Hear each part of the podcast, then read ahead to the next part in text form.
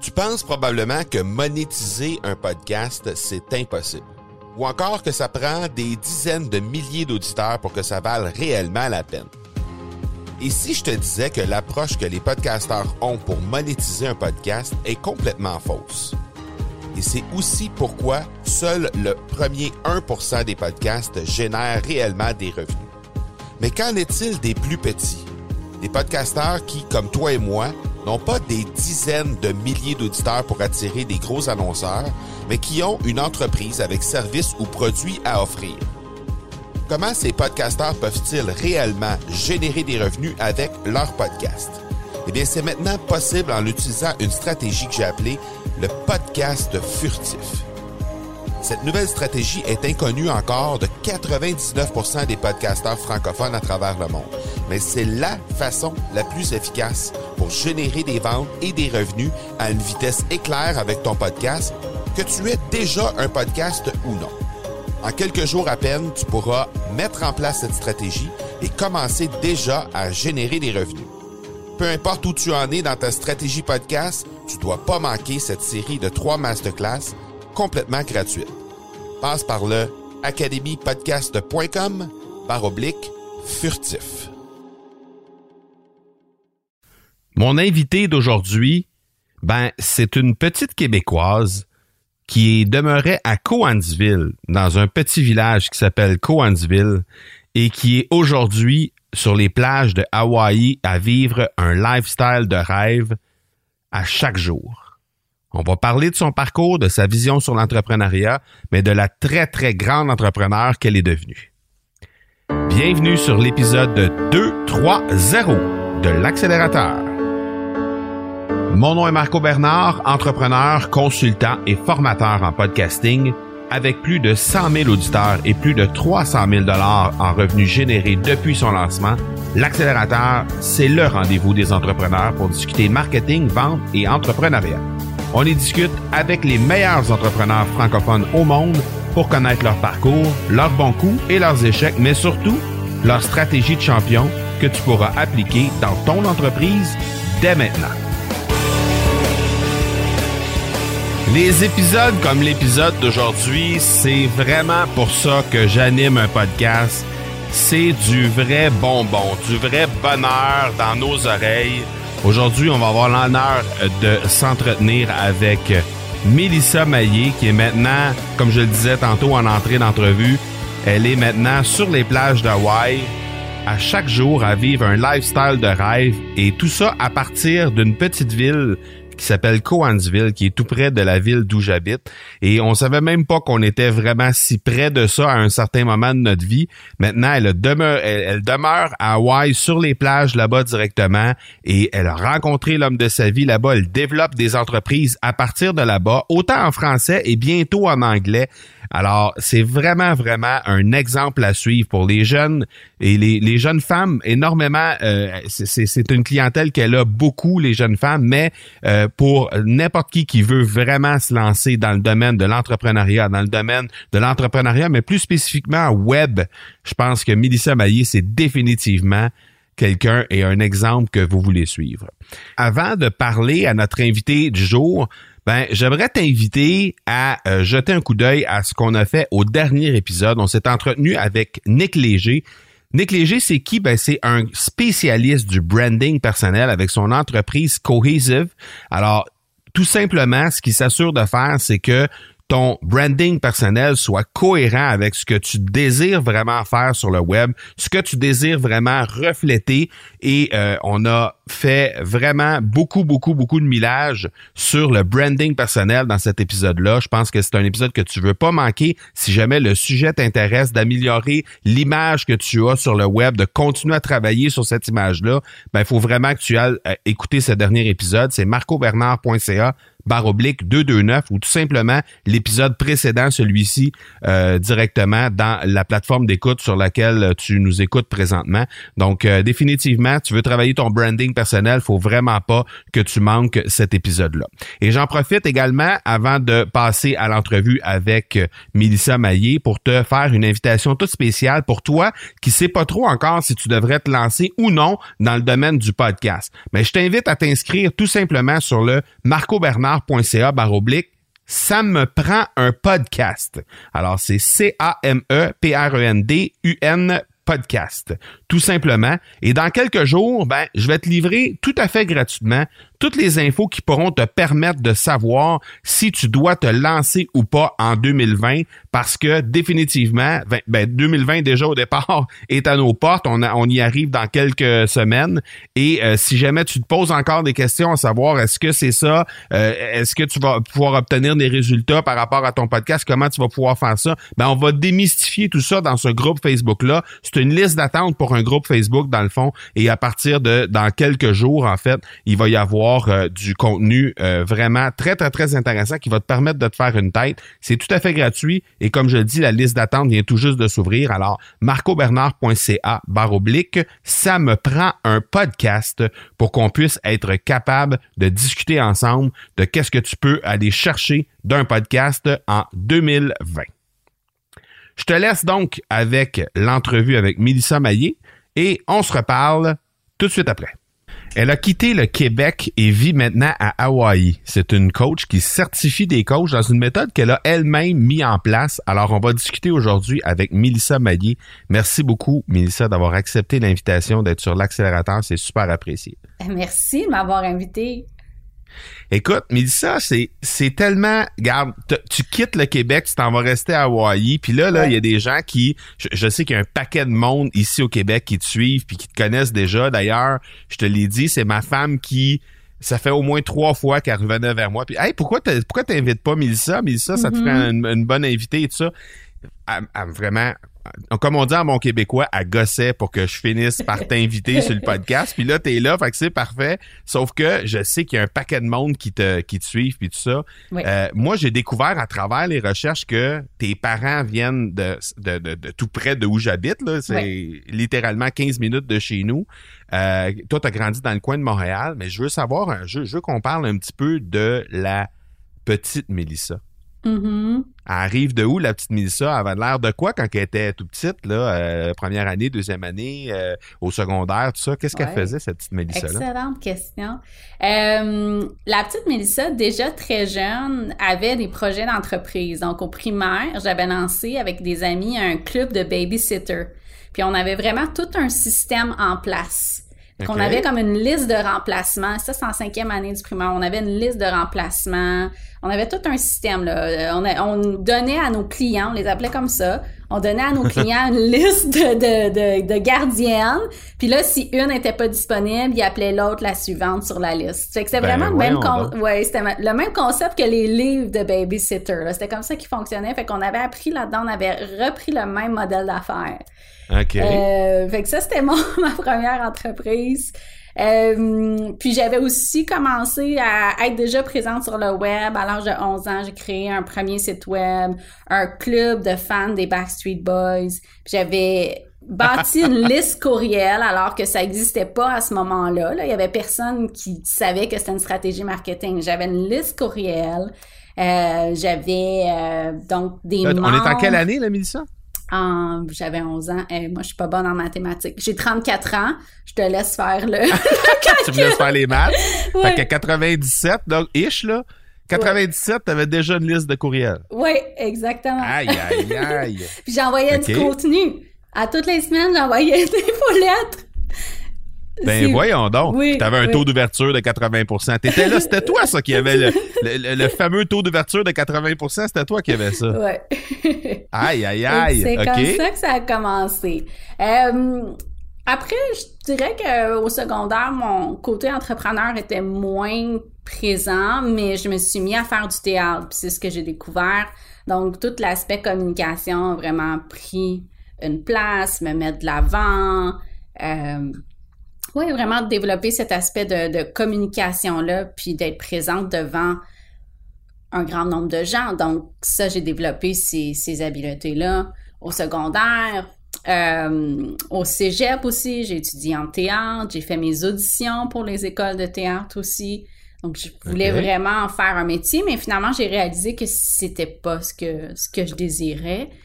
Et puis ensuite de ça, je me suis formée en communication à l'université. J'ai eu des emplois.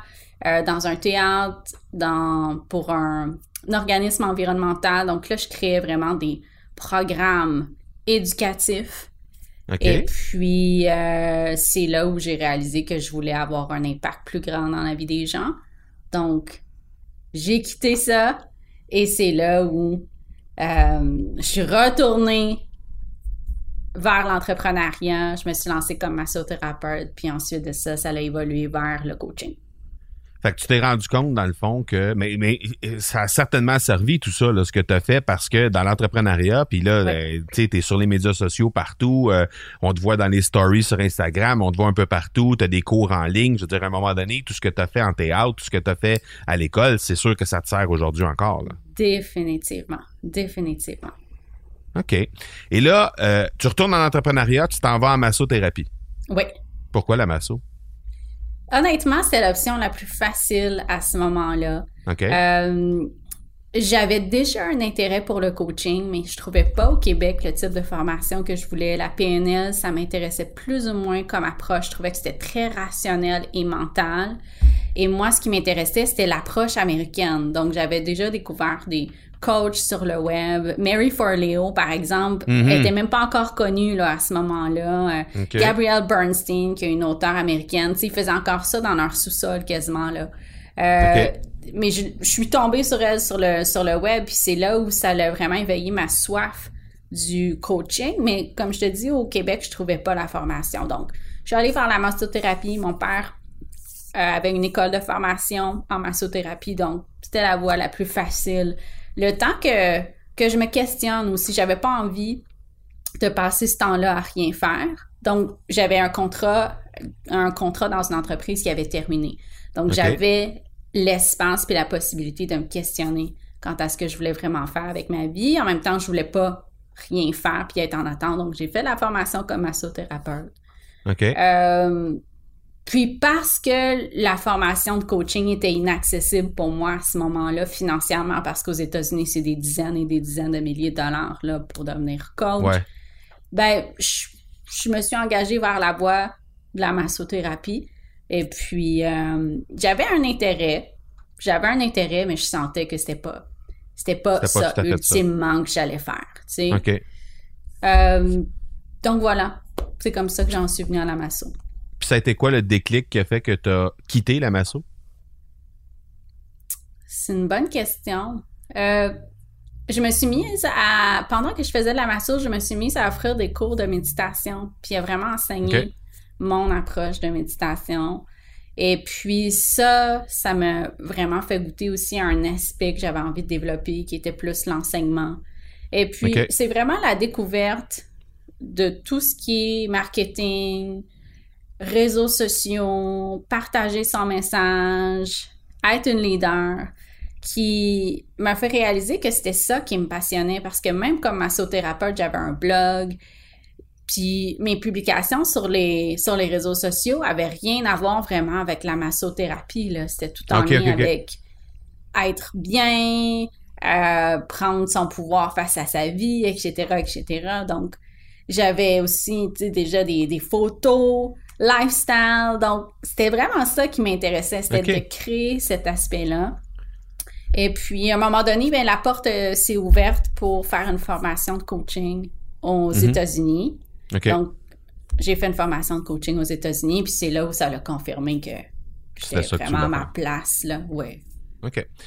Euh, en faisant des recherches pour cette entrevue-là, j'ai découvert ton univers. J'ai, je- te l'ai dit, je l'ai dit en, en entrée de- de- d'entrevue, c'est ma femme qui m'a quasiment poussé à aller vers toi, puis c'était parfait parce que c'est effectivement le type de personne que j'aime recevoir parce que on est capable de démontrer un peu tout le, le- le- le spectre que que- qu'est-ce qu'on peut faire au niveau de l'entrepreneuriat, puis Ouais. en même temps on peut démontrer aussi que c'est pas toujours facile.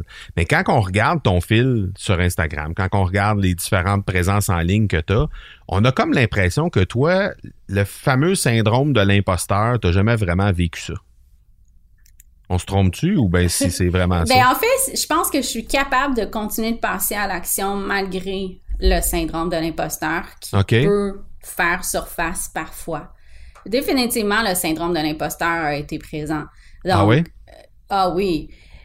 D'abord, le fait que quand je me suis lancée comme coach d'affaires, j'ai vraiment décidé d'avoir un message très focusé sur l'argent.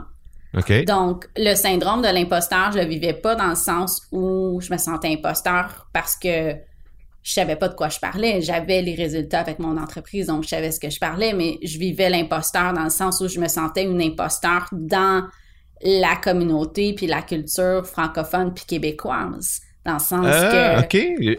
On va approfondir là-dessus. Ouais. Vas-y donc. Ouais. J'aime ça quand tu me parles de, de culture francophone québécoise parce que j'arrête pas de le dire que c'est différent de ce qui se passe aux États-Unis Ouais. puis c'est différent de ce qui se passe en Europe. Mais je veux t'entendre là-dessus. Qu'est- Qu'est-ce que tu veux dire exactement par rapport à ça? Ben pour moi, c'était tellement une évidence de parler d'argent, puis pour moi, j'étais vraiment à l'aise, puis je voyais aucun problème parce que j'étais dans la communauté anglophone depuis plusieurs années. OK. Puis je voyais à quel point les gens avaient aucun malaise à parler d'argent, puis à Uh-huh. dire qu'ils voulaient faire euh, 100 000 et plus avec leur entreprise, là. Puis aux États-Unis, ça parle facilement de millions sans aucun problème, tu sais. Donc Ouais. moi, quand je suis arrivée avec ce message-là, je m'attendais pas à ce que ça choquerait autant les gens. Il y a eu tellement de réactions, tellement de réactions, là. Ça a été difficile au départ de faire passer ce message-là. Et Ah ouais? oui, vraiment difficile. OK. Euh, puis, en plus de ça, les, les coachs en ligne étaient quand même débutants à ce moment-là sur le web, tu sais, dans la francophonie. Il n'y avait pas beaucoup... euh, il y avait pas beaucoup de coachs qui prenaient vraiment leur place puis qui s'assumaient en ligne. Donc, c'est sûr que les gens se demandaient un peu qui je suis, d'où je viens, puis Uh-huh. est-ce qu'ils peuvent vraiment me faire confiance? OK. Fait qu'en Donc, bout il de a fallu ligne. que je prouve OK. Que je prouve mon expertise, que je prouve que c'était possible aussi. Et que c'était pas juste euh, un show de boucan. Non, exactement. OK. Exactement.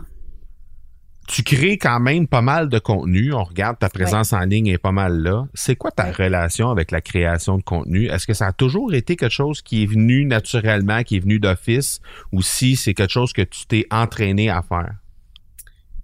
Je dirais que c'est toujours venu naturellement, mais il y a des périodes où ça devient plus difficile, puis où je dois me réentraîner OK. à créer. Quelles, sont ces périodes-là? Est-ce que c'est des périodes qui sont cycliques, identifiées à certains moments de ton entreprise? Est-ce que c'est est-ce a Ben, c'est sûr que euh, quand, par exemple, je suis en train de créer Hmm. un programme, comme là, je viens de créer le programme 100 000 par année, quand je suis pleinement dans la création d'un programme comme ça, puis que je dois donner tout mon jus créatif, ça me demande de vraiment passer à un autre niveau dans ma créativité pour être capable de créer en plus du contenu pour mes réseaux sociaux. Là. Sais, a un Mhm. moment donné, mon mental, il est comme Hey, t'es-tu sûre, ma fille, qu'on va avoir encore assez d'idées?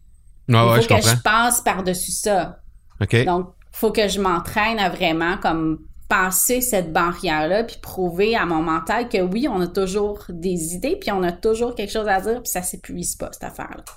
Euh, je te dirais que les moments où je dois comme me réentraîner, c'est aussi quand je sens que je suis en train comme de passer à un autre niveau, soit dans mon message, soit dans mon leadership. Donc, il y a comme des morceaux qu'il faut qu'ils se replacent dans mon entreprise ou à l'intérieur de moi. Et puis, je dois comme me réentraîner, si on veut, à, à trouver ma voie. OK. OK? Euh, c'est surtout ces moments-là, je dirais. Puis il y a probablement des moments où j'ai moins d'énergie. Puis je dois garder, Ah ouais. sais, le momentum. Ouais, ouais. Puis con- con- concrètement, comment tu détermines ce que tu vas décider de créer comme contenu sur les médias sociaux, par exemple? Est-ce Ouais. que tu te dis un matin, je me lève, OK, qu'est-ce que je vais faire aujourd'hui? Euh, tu es inspiré par ce qui se passe, euh, tu te dis, OK, on va parler de ça? Ou si vraiment c'est quelque chose qui est planifié à l'avance, tu te dis, là, euh, dans mon planning, mettons, j'ai un lancement dans 45 jours, je vais parler de telle, telle, telle chose, je vais, je vais m'en aller comme ça. Comment ça, comment ça se passe concrètement dans, dans ta création de contenu? C'est pas tant planifié que ça, je dirais. C'est sûr que si je sais que j'ai un lancement qui s'en vient, ben, quelques semaines avant le lancement, je redirige ma communication vers le programme que, que je vais lancer. Par Ouais. exemple, là, je viens de lancer 100 000 par année. C'est un programme très stratégique euh, où on parlait plus de revenus et tout ça. Donc, c'est sûr que ma communication était plus axée là-dessus. Mais là, je fais un shift parce que je m'en vais vers le programme Succès Infini, qui est une formation pour certifier des coachs. Donc, le message est différent. Fait que là, je vais commencer à, à shifter mon message un peu plus vers ça. Euh, donc, je suis à l'affût, des, des dates importantes de lancement dans mon calendrier. Je les garde en tête. Mhm. J'ai toujours en tête ma planification stratégique, mais sinon, si vraiment je me, je me lève le matin, j'ai planifié déjà dans mon agenda la, la plage horaire où je vais rédiger ma publication, et puis je m'assois, puis c'est ce qui vient. Tu crées, puis that's it. Je crée, exactement. OK. Exactement. Tu as parlé tantôt de. euh, en fait, tu as fait mention à un certain moment. Je sais pas si j'ai- discuté de ça avec mon coach ou pas, puis après ça, tu as passé sur, sur le sujet là, que tu devais parler dans l'entrevue. Ça, ça me ça m'amène à te parler de ça parce que ça veut dire que pour toi, le perfectionnement est continuel. C'est-à-dire que tu continues de te perfectionner au moment où on se parle. Tu continues à avoir des mentors, à avoir des coachs, puis à peut-être faire partie de Mastermind ou je sais pas trop. Euh, Oui. Qu'est-ce que tu fais justement pour t'inspirer puis continuer d'avancer puis continuer de te développer comme entrepreneur? Définitivement du coaching d'affaires. Euh, OK. C'est très rare que je n'ai pas de coach d'affaires. En ce moment, j'ai arrêté, j'ai terminé dernièrement un mastermind. OK. Euh, mais sinon, euh, j'ai toujours une coach en parallèle. là. Donc là, Ah j'ai ouais? une coach de vie, mais on travaille aussi beaucoup mon leadership, fait que ça comble les besoins que j'ai aussi dans mon entreprise. Mais je suis toujours, toujours coachée. OK. C'est rare que ça se termine. Puis Euh, comment, tu, j'ai- comment tu choisis la personne qui t'accompagne? Ça dépend toujours de ce que j'ai besoin en ce moment. Donc, quand j'ai besoin de stratégies très précises ou que je veux aller chercher un modèle d'affaires très précis, c'est ce que je regarde. Quand j'ai besoin de travailler plus ma transformation personnelle, qui je suis comme entrepreneur, qui je suis comme leader, je vais aller chercher un autre type de coach. Je suis vraiment guidée par mon intuition. Je suis assez chanceuse aussi. Dès que j'émets une demande, Hmm. dans les jours suivants, je tombe sur quelqu'un OK. sur le web. Ça devient évident, ça devient clair. Des fois, c'est des gens que je suivais depuis plusieurs années, Mhm. que j'avais pas considéré, puis oups, soudain, ça clique, c'est clair. D'autres fois, il y a des nouvelles personnes qui arrivent. Fait que toi, tu es plus du genre à dire j'aurais telle partie de ma personne d'entrepreneur, telle partie de ma business à travailler. Qui Ouais. peut m'aider? Cette personne-là, ça coûte combien pour être avec toi? Je m'en vais avec toi. That's it, that's Exactement. all. Plutôt que de chercher toi-même les informations puis essayer de t'auto-former à partir d'informations qui sont disponibles. Ouais, J'ai essayé quand j'ai commencé comme entrepreneur. Ça a pas marché? Ça, c'était très, très long pour moi à démarrer de cette façon-là.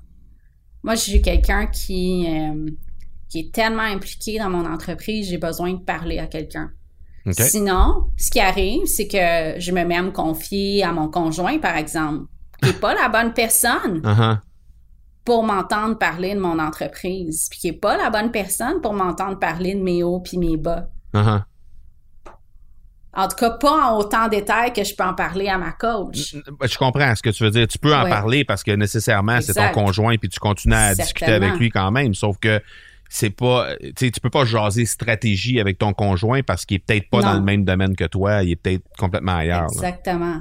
Exactement. Exactement. Puis j'ai pas envie d'amener non plus cette énergie-là dans mon couple. OK. Pour moi, je veux que ce soit deux choses qui, qui sont. Yeah, ouais, Ah c'est sont séparé, c'est séparé. distinct. C'est Ouais. séparé. Mais je trouve ça intéressant que tu dises je l'ai essayé, puis c'est beaucoup trop long. C'est trop Oui. long, mais en même temps, c'est parce qu'il y a du monde qui écoute, là, puis ils disent Ouais, mais c'est correct, mais là, toi, tu t'engages à un coach. Le coach, il te coûte peut-être Oui. euh, 25 000 par année. Je dis n'importe quoi, Oui. là, c'est peut-être 10 000, puis c'est peut-être 50, c'est pas ça le point. Euh, le monde, le monde, ils disent Ouais, mais je l'ai pas le 5 000 je vais, me, je, vais me, je, vais me, je vais me former moi-même, tu sais, je, l'ai pas le 5 000 Qu'est-ce que Je tu leur pas dis à ces gens-là Quand j'ai commencé, quand j'ai commencé, je l'avais pas. Puis pendant un, un bon moment aussi, c'était un peu ça la game. C'était regarde, j'ai à peu près l'argent qu'il me faut pour payer la coach. J'en ai un petit peu plus pour être capable de continuer de payer mes comptes. Mais je m'engage, puis je sais que je remets cet argent-là dans mon entreprise rapidement. Puis c'est un engagement aussi que je prends envers moi-même. OK. Parce que tu étais convaincu à ce moment-là que la personne avec laquelle tu faisais affaire était pour te rapporter plus que ce qu'elle t'écoutait. Oui, puis aussi, c'était un, engagement aussi envers moi-même de me dire, regarde, j'investis, cette personne-là va me donner des outils dont j'ai besoin, mais de toute façon, c'est moi qui crée mon succès, peu importe. Là. Mhm, ben non, ben, Donc, je vais m'engager, Ça, vient de toi, c'est ta personne qui est accrochée après tous les, les programmes que tu fais. C'est ça, exactement. Donc, je vais, je vais m'engager pour rapidement avoir un retour sur investissement. Est-ce que ces gens-là deviennent un peu comme des genres de partners dans ton entreprise? Pas partner au sens pécunier, pas Euh, ouais, partner au sens ouais. je vais chercher du cash là-dedans parce que je, je reçois un résultat ou euh, whatever. Mais un partner dans le sens qu'il t'accompagne au fur et à mesure que tu avances. Je dirais que ça dépend des coachs. Ça dépend de la personnalité des coachs. OK? J'ai vécu toutes sortes de choses. hein. Euh, le, le monde du coaching, euh, alors, je veux, je veux pas donner une image négative, mais c'est comme dans n'importe quel métier. Il y en a des bons Euh, puis il y en a des moins bons. Exactement. Puis, euh, puis il y a des coachs avec qui j'ai pas eu envie non plus que ce soit comme une relation de partenariat. OK? Donc, elles m'apportent ce qu'elles ont à m'apporter, puis une fois que c'est fini, c'est fini. Euh, je suis énormément, en fait, tous mes coachs m'ont apporté quelque chose d'extraordinaire, puis de vraiment concret puis bénéfique à mon entreprise, puis m'ont fait grandement évoluer. OK. Euh, et avec certaines coachs avec qui j'ai développé une plus grande complicité, puis avec d'autres, comme je te dis, où, euh, où il y a comme une certaine Une distance, distance. qui a été qui a été gardée. Ouais, puis je vais juste expliquer pourquoi parce que hors contexte des fois ça peut ça peut Ouais, vas-y. les gens peuvent se demander pourquoi, mais ce qui est assez intéressant puis j'en parle parce que je suis pas la seule qui l'a vécu, mais euh, par exemple des exemples de coach où moi plus je prenais du succès, ben il y avait une genre de compétition qui s'installait Ah, OK. de la part de la coach envers moi. Donc, c'est sûr que tu n'as pas envie de créer une, une relation de partenariat avec une coach qui se sent en compétition avec toi. Parce que l'élève surpassait le maître à un certain moment. Exactement. Ah ah. Exactement. Et ça, c'est arrivé plusieurs fois. Ah! Ben, c'est le fun. Ça veut dire qu'en même temps, Oui, ça veut dire que ce qui t'apporte, c'est intéressant, mais le après, il l'est moins un petit peu. ouais, exactement, exactement. OK. Donc ça, ça fait partie des choses qui peuvent arriver. Oui, définitivement. En termes de partner dans ton entreprise, parce qu'on parle de Ouais. partner avec les, les, les coachs, les mentors et tout ça, en termes de partner dans ton entreprise, est-ce que tu fonctionnes? Parce que là, on sait présentement, au moment où on enregistre ça, on a euh, notre amie commune, Geneviève Gauvin, qui est en lancement pour son, son programme d'affiliation. Oui. Euh, est-ce que c'est quelque chose que tu utilises? Est-ce que tu as des partnerships dans ton entreprise qui viennent t'aider à développer, soit parce que tu as des affiliations, parce qu'on sait qu'aux États-Unis, c'est extrêmement fort, ça. Le- Les programmes d'affiliation et tout ça, c'est super fort. Est-ce que tu as des gens qui viennent t'aider là-dedans? Puis, à l'inverse, est-ce que toi, tu aides des gens euh, que tu choisis, des partenaires très précis que tu choisis pour faire de l'affiliation? Pour l'affiliation, c'est vraiment par mes clientes. Et je dirais surtout pour le programme Succès Infini, c'est vraiment là où je pousse plus mes clientes à référer le programme. Donc, ça se fait automatiquement. Elles ont un lien d'affilié. Elles donnent ça aux, aux personnes qui sont intéressées par le programme. Je dirais que c'est celui où il y a eu le plus de bouche à oreille naturellement. Mhm. Donc, j'ai vu l'opportunité pour, euh, pour instaurer le programme d'affiliation. OK. Euh, sinon, la raison pour laquelle je suis jamais allée chercher de, de partenaires de l'extérieur, par exemple d'autres entrepreneurs qui ont une communauté puis qui pourraient parler de mon Ouais. programme, c'est parce que moi, à l'inverse de mon côté, je suis pas à un stade où je rendrais l'appareil parce que la réalité de mon entreprise, c'est que je passe vraiment d'un lancement à l'autre. Fait que dans mon calendrier Il n'y a pas de temps pour de ça. promotion, il n'y a pas de temps puis il n'y a pas de place non plus euh, je vais je vais mal servir. Je vais Je vais je vais pas être une bonne affiliée, tu sais. Fait que Mm. moi sachant que je peux pas rendre l'appareil. T'as mieux pas demander à des ouais, gens. Mais qui de mieux pour vendre ton programme que la personne qui l'a vécu? Exactement et ça fonctionne très très bien. Ouais. La, la grande majorité des participants du programme ont été référés. OK. C'est des programmes. Combien de programmes tu as présentement? Là, Tu as dit succès infini, ai- tu as dit 100 000 100 000 par oui, année? 100 000 par année, 100 000 par année, puis j'ai l'Académie des entrepreneurs à succès. OK. Fait que trois programmes. Ouais, OK. plus le coaching en un. OK. Bon. C'est des, c'est des programmes qui se vendent combien présentement? Y a, y a des prix attachés fixes à ces programmes-là ou si c'est variable ou si, comment ça fonctionne? Le, écoute, je suis, euh, je suis pas la meilleure pour me rappeler de mes tarifs. Il me semble que le, c'est parce que l'Académie des entrepreneurs succès, par exemple, j'en fais pas la promotion activement, c'est sur mon site. Je pense que c'est quelque chose comme 797. OK? Euh, le 100 000 par année il était à 1597. OK? Et puis, Succès Infini, euh, au dernier lancement, il était autour de 4000. OK. Oui. Parfait. Puis coaching un à un, ben ça, c'est euh, c'est des forfaits que tu vends ou c'est c'est de- c'est du Ouais. euh, c'est à l'heure ou comment ça fonctionne? C'est des forfaits, c'est un engagement sur trois mois, OK. soit des rencontres aux deux semaines, soit des rencontres à chaque semaine. Ça dépend vraiment du niveau de l'entrepreneur, des besoins que je vois qui sont là aussi. OK. Parfait. Euh, j'ai envie de t'amener ailleurs, j'ai envie, j'ai envie de t'amener dans un endroit où c'est plus sombre un peu. Ça a été quoi ton pire moment, mettons, depuis les. Là, tu disais tantôt, euh, ça fait quoi, 4-5 ans à peu près, là, que tu es vraiment à fond dans ces trucs-là. Là. Euh, C'était quoi ton pire moment? La- le moment où tu été le plus bas, où tu as vraiment eu des doutes, où tu as vraiment eu. euh, Ouais, ça n'a pas été le fun, là, à te rendre là. là. ouais. Euh, je pense que c'est un certain moment où j'ai lancé un programme qui était un mastermind, OK? Puis ça n'a pas fonctionné. J'ai, c'est le seul lancement que j'ai fait que qui n'a pas fonctionné. Donc, j'ai vendu finalement euh, du coaching à un à la personne qui était intéressée. Oh, OK. Euh, ouais. Je dirais que ça, c'est ce qui m'a atteint. Tu sais, ça m'a, ça quand même pas mal atteint. Parce qu'après, quand tu as un lancement qui fonctionne pas, puis tu comptes là-dessus pour tes revenus, faut que tu te rattrapes après, tu sais. Ouais. Euh, À ce moment-là, ça fait combien de temps de ça à peu près? Oh, ça doit faire quatre ans, certain. À ce moment-là, tu avais une communauté qui était, J'avais une bonne communauté. J'avais vraiment une bonne communauté. OK. Euh, mais la communauté était pas prête. Pourquoi? pour ce genre de programme-là. Parce que peut-être l'investissement, mais je pense pas que c'est tant ça. Les gens payaient le même tarif pour, pour du coaching en heure. OK.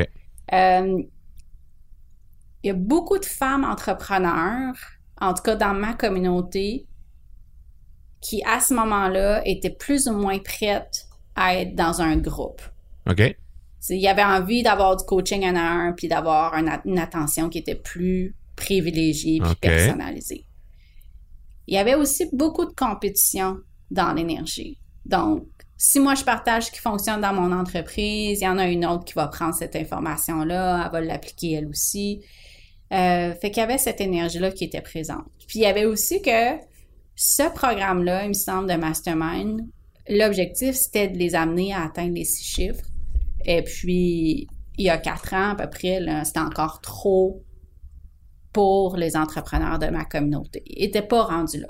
OK. Le gap était trop grand pour eux.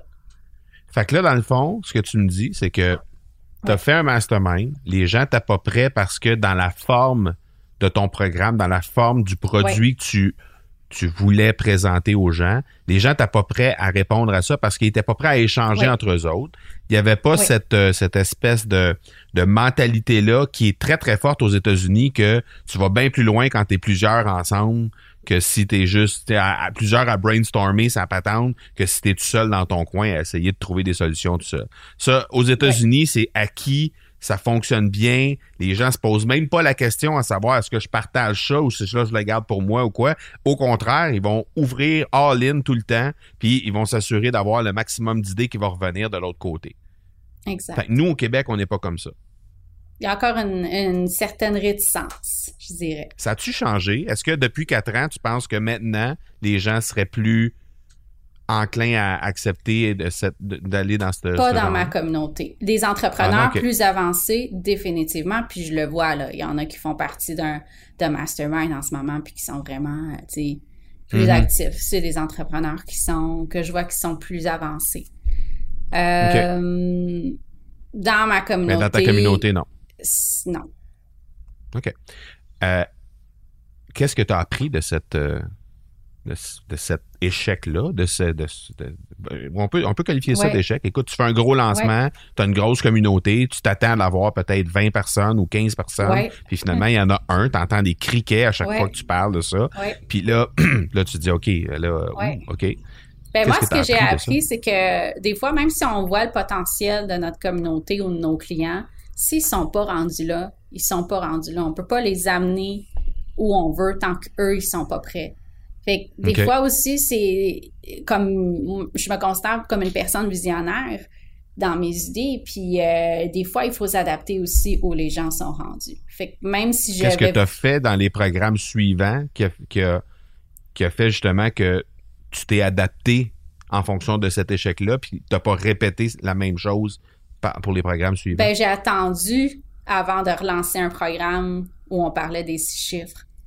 Dans mon coaching un à un, j'en parlais. Ça, ça va. Mais dans un programme de groupe, puis un programme en ligne, puis de formation, j'ai attendu vraiment de sentir que ma communauté était vraiment prête. Puis je dis... Comment tu. C'était quoi l'élément déclencheur qui a fait que tu t'es rendu compte qu'il était rendu prêt? Ben, il y a beaucoup de filles qui sont passées par mon programme Succès Infini qui se sont mis à doubler puis tripler leurs revenus. OK? Fait que pour moi, ça, c'est signe qu'elles étaient prêtes à passer à la prochaine étape. Par le passé, les gens venaient dans mes programmes, prenaient l'information, le mettaient en place, mais s'arrêtaient encore au niveau de l'augmentation de leurs revenus, puis n'allaient pas aussi loin qu'elles pouvaient y aller.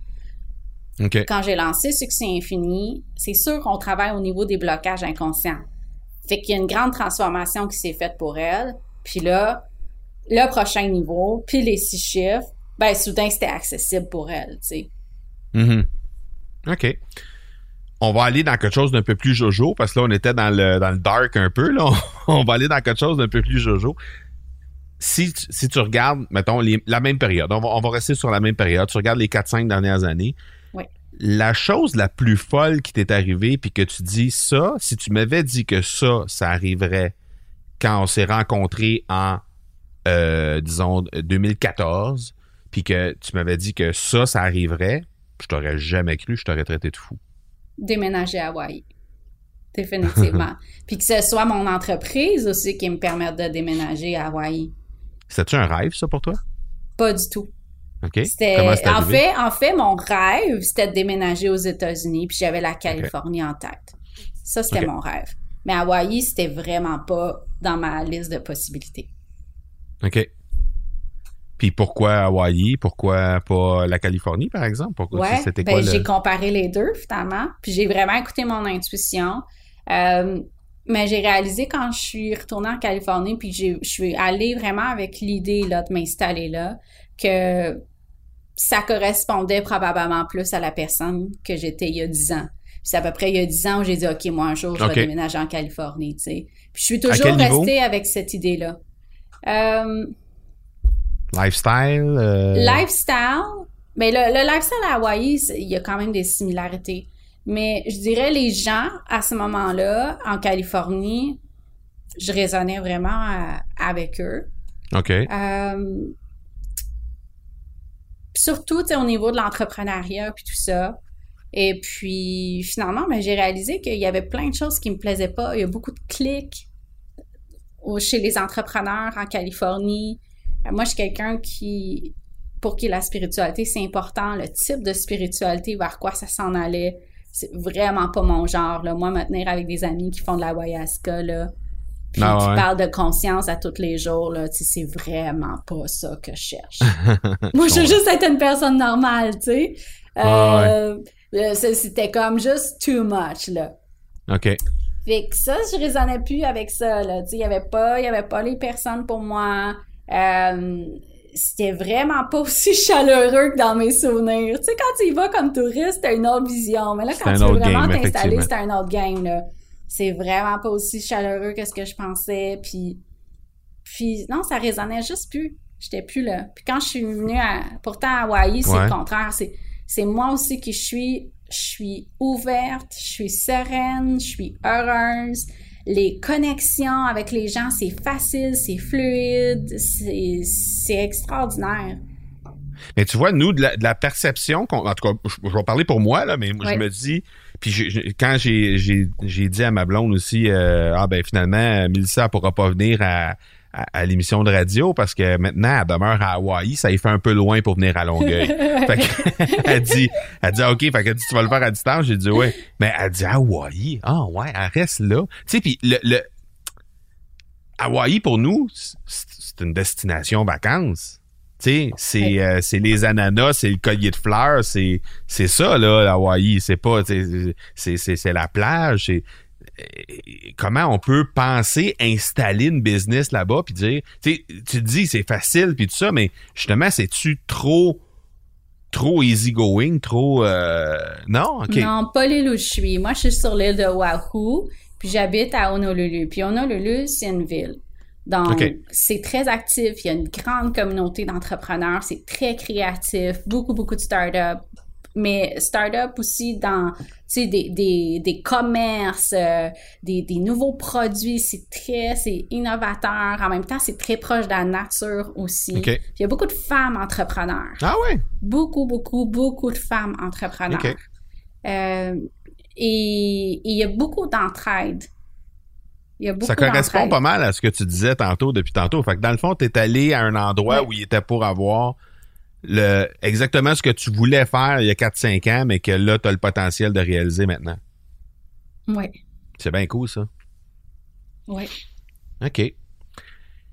Est-ce qu'il va y avoir une euh, petite Mélissa bientôt ou un, ou un petit euh, Milli, Mi- je sais pas le nom de ton conjoint, mais peu importe. Est-ce qu'il y a, y a une, une idée de famille euh, à s'installer là-bas à, à Hawaï? On en parle, Ah. on en parle. Mais euh, c'est tout de même une relation qui, qui est récente. Donc, c'est c'est définitivement dans, dans nos projets. On se parle de se marier, tout ça. Euh, donc, ça s'en vient. Euh, mais quand, quand je sais pas. Mais quand même, ça reste dans mon esprit. Vraiment, ce que je mets en place dans mon entreprise, c'est aussi avec l'idée que je vais pouvoir automatiser le plus possible, moi pouvoir prendre un congé. Tu sais, donc, ça fait, ça fait déjà un bout de temps que, que j'ai ça en tête. Puis pour moi, c'était clair aussi. Moi, j'ai pris vraiment une entente avec la vie quand je suis venue à Hawaï. C'est comme, OK, regarde, je vais faire les démarches pour avoir mon visa, Mhm. là, mais moi, c'est pas vrai que j'ai à le renouveler dans cinq ans. Moi, je suis mariée d'ici là. Fait que je vais avoir ma citoyenneté, là. Moi, il n'y a pas d'affaire d'à chaque Parce que ton conjoint, c'est un Américain d'Hawaï. OK. Oui, exactement. Exactement, mais je me disais, euh, moi, je renouvellerai pas mon, mon visa à chaque cinq ans, puis à chaque cinq ans, t'es pas sûr si tu peux rester, là. Non, non. C'est pas ça l'entendre. Puis j'ai même dit à la vie, regarde, si ça marche pas ce plan-là, tu me kick out là, rapidement. Là, tu sais, je fais même pas mes démarches pour m'installer ici. Uh-huh. là. Ça, c'est mon plan. OK. Si, si, si c'est pas, si c'est pas ça, dis-moi là tout de suite. OK. Puis si toi, t'étais la vie, justement, puis que tu parlais Ouais. à Mélissa qui a 25 ans, tu lui dirais Ouais. quoi? Mais c'est ça qui a 25 ans. Euh, Mélissa qui a 25 ans, je lui dirais, euh, vas-y étape par étape. C'est pas parce que les gens aussi projettent une certaine image sur toi que tu as nécessairement à rencontrer cette image-là. Puis je vais t'expliquer, OK? Les, les gens projettent beaucoup sur moi l'image d'un leader très avancé, Mhm. puis de plus en plus, surtout avec la méthode succès infini, d'un leader spirituel. Euh, puis c'est pas nécessairement quelque chose dont j'ai envie. Ah, OK. Pourquoi? Et euh, pas à ce point-ci de ma vie. Ça viendra éventuellement si, si c'est dû pour arriver d'avoir cette image ou cette identité-là. Mais je suis pas rendue là.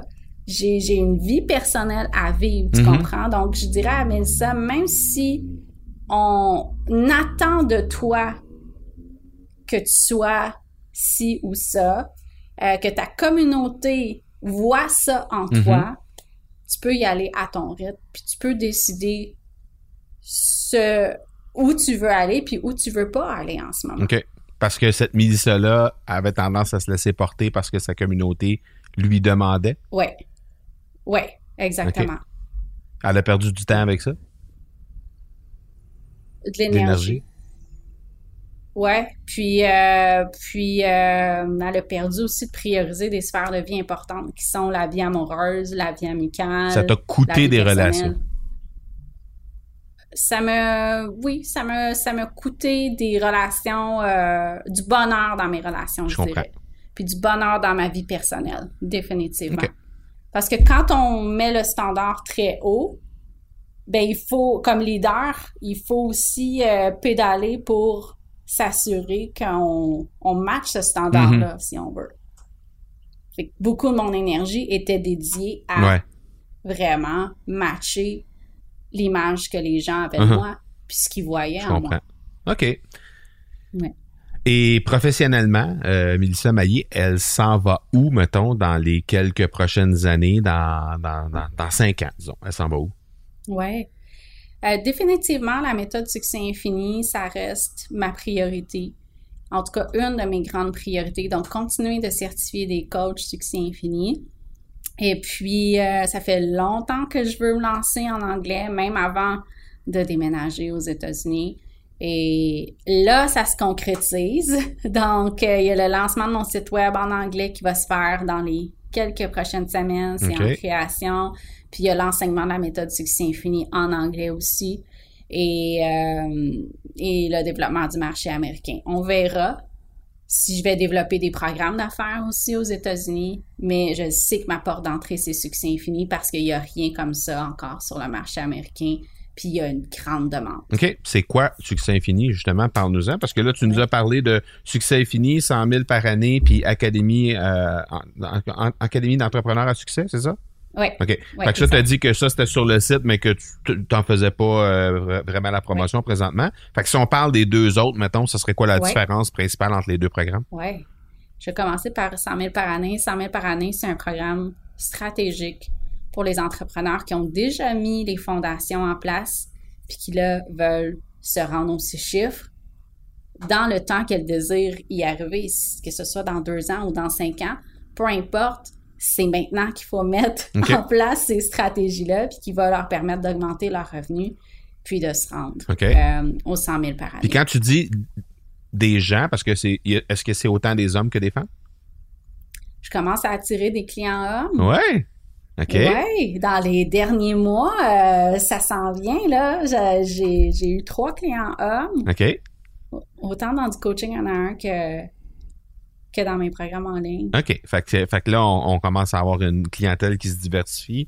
Les gens Ouais. viennent, ils veulent. Et puis, est-ce, que tu est-ce que tu remarques une certaine euh, con- euh, une certaine tangente au niveau du type d'entrepreneur? Est-ce que c'est est-ce que c'est tout, est-ce que c'est tous des coachs? Est-ce que c'est des en- comment c'est quoi la- la- la- le, point commun? programme 100 000, ouais, le programme 100 000 par année, je l'ai vraiment juste ouvert aux coachs, consultants, OK. Ou qui veulent ajouter une approche de coaching ou, ou qui ont quelque chose comme ça semblable parce que je veux me concentrer sur un modèle d'affaires. Je, peux le faire en coaching en un, définitivement, euh, adapté à la réalité de l'entreprise. Il faut toujours que ce soit des services, par contre. Mhm. Mais euh, ce que j'enseigne à 100 000 par année, la réalité, c'est que ça s'adapte pas à tout, à, à tout type de, de métier. Donc, Puis les gens apprennent quoi là-dedans? On regarde leur mindset. Donc, mindset à 100 000, marketing à 100 000. Dans le marketing à 100 000, on revoit leur branding, on revoit les réseaux sociaux. Mais tu sais, c'est avec un autre mindset. Là. Quand tu veux faire 100 000 par année, c'est un autre mindset que la première fois que tu as appris les réseaux sociaux Exact. parce que tu commençais, tu sais. Des fois, les gens, c'est un peu ça. Ils disent, ah oui, mais ça, je le sais déjà, j'ai déjà appris. Oui, mais ce que tu as appris quand tu commençais, c'est plus la même chose, là. C'est plus la même réalité. Il faut que tu repenses Mhm. Par ces morceaux-là. Qu'on voit ça, on voit les lancements à 100 000, on voit l'équipe à 100 000, la planif à 100 000. Je pense que ça fait le tour des, modules. Ouais, Puis rendu là, on fait 100 000. exactement.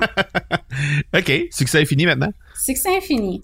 C'est une méthode qui permet d'identifier les blocages inconscients qui nous empêchent d'atteindre nos objectifs plus facilement. Donc, les coachs succès infini, quand elles suivent la formation, elles commencent par apprendre la méthode puis l'utiliser d'abord pour elles, OK. pour aller identifier qu'est-ce qui les bloque comme entrepreneur. Et ensuite de ça, elles apprennent la méthode pour l'utiliser avec leurs clientes et là, elles peuvent utiliser la méthode dans toute sphère de vie. OK. Donc, j'ai des coachs en relation, j'ai des coachs bien-être, euh, ça, ça, ça varie là, dans, dans toutes sortes d'approches. Il y en a qui se focusent plus sur la carrière. J'ai des anciennes nutritionnistes. Euh, c'est vraiment varié. Donc, elles utilisent l'outil pour aider leurs clientes à avoir plus de résultats aussi en allant faire une transformation plus en profondeur, puis accélérer aussi le processus parce qu'on va directement, directement à la cause au lieu de passer des semaines à apprendre à connaître notre client, puis là, déterrer, déterrer tous les morceaux directement, directement à, la source du blocage. OK, je comprends. Ben écoute, Mélissa, un gros, gros merci d'être passé sur l'accélérateur. Ça a été un super beau moment qu'on a passé ensemble. En tout cas, moi, j'ai appris à, te découvrir encore plus parce que j'avais fait des recherches, comme je t'ai dit tantôt, puis là, j'ai appris vraiment à te découvrir. Puis je sais que tu veux pas qu'on dise que t'es comme la leader, puis t'es comme, tu sais, je sais que tu veux pas qu'on te place sur le piédestal parce que tu en as parlé tantôt, mais que tu le veuilles ou non, t'es quelqu'un qui est vraiment inspirante pour les gens, mm-hmm. puis pour les, les, spécialement les femmes, mais là, tu l'as dit tantôt aussi, les hommes qui arrivent vers toi. Ouais. Euh, t'es quelqu'un de vraiment, vraiment inspirant, puis je pense que juste le fait de pouvoir réaliser à quel point c'est possible pour quelqu'un de partir une entreprise, puis éventuellement d'accéder à des rêves comme tu disais tantôt, aller demeurer à Hawaï, aller demeurer en Californie, aller demeurer à Paris si c'est ce que tu désires. C'est faisable de le faire et c'est faisable de le faire à partir du Québec avec une communauté québécoise. C'est possible de faire ça. Définitivement. Donc ça, c'est ne serait-ce que ça, pour l'inspiration. Je te remercie mm. au nom de tout le monde qui écoute parce que je pense que définitivement, les gens vont pouvoir continuer à te suivre avec ça, puis vont pouvoir continuer d'apprendre au fur et à mesure que tu avances dans tes trucs. Je te souhaite la meilleure des chances pour les lancements qui s'en viennent. Tu l'as dit tantôt, tu es tout le temps en lancement, fait que je te souhaite la meilleure des chances pour ça.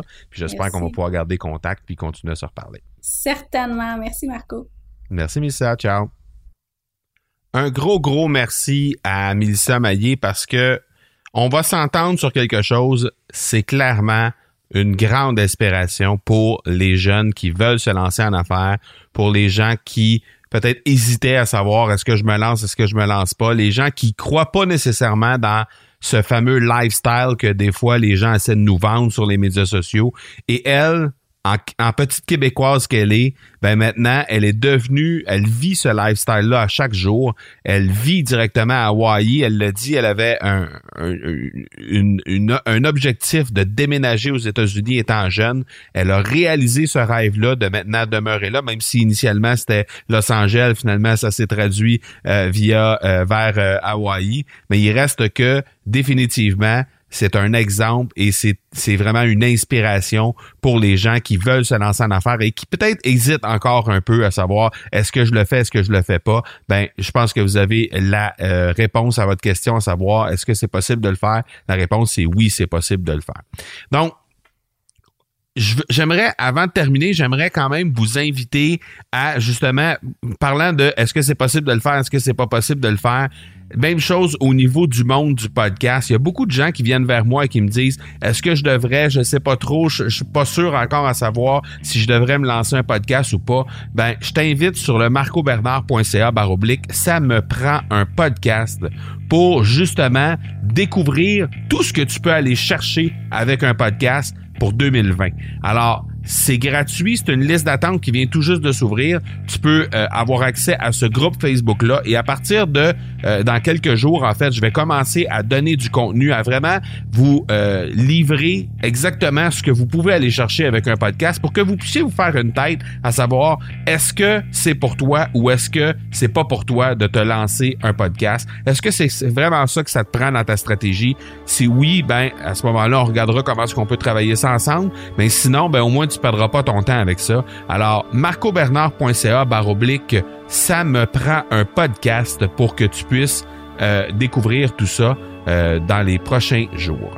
Et si, jamais tu as aimé cet épisode de l'accélérateur, ben je t'invite à t'abonner et à laisser un commentaire et euh, une note sur la plateforme que tu utilises pour écouter tes podcasts.